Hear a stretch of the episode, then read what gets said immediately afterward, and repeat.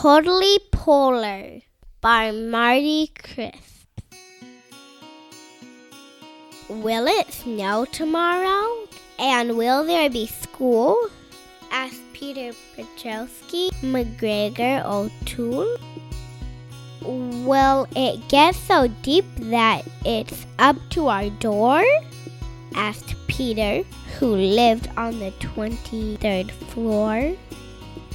So deep that the reindeer who flies into sleigh will have to pull snow plows to clear it away? Will it get so cold that it freezes my toes and turns all my cats into furry Eskimos? In winter, you know, lots of snow is a rule, said Peter Petrowski, McGregor O'Toole. Then we'll build a snowman and roll him so tall that we'll need a forklift to place the last ball. We'll pour some hot chocolate and drink it in bed.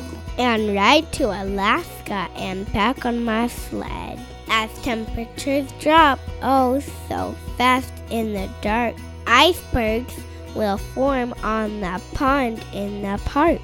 Then we'll tear homework from binders for fuel, said Peter Petrowski, McGregor O'Toole.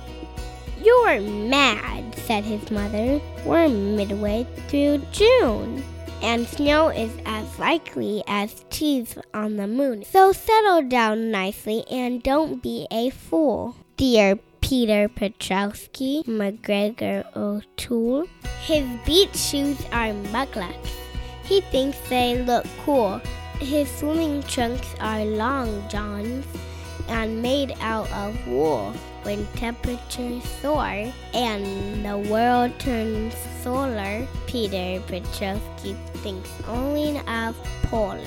If you see a boy wearing mittens with shorts sailing white Arctic boats into popsicle ports, who seems to the season to be a newcomer, a boy of winter who stranded in summer, a boy whose attitude breaks every rule. It's Peter Petrowski McGregor O'Toole.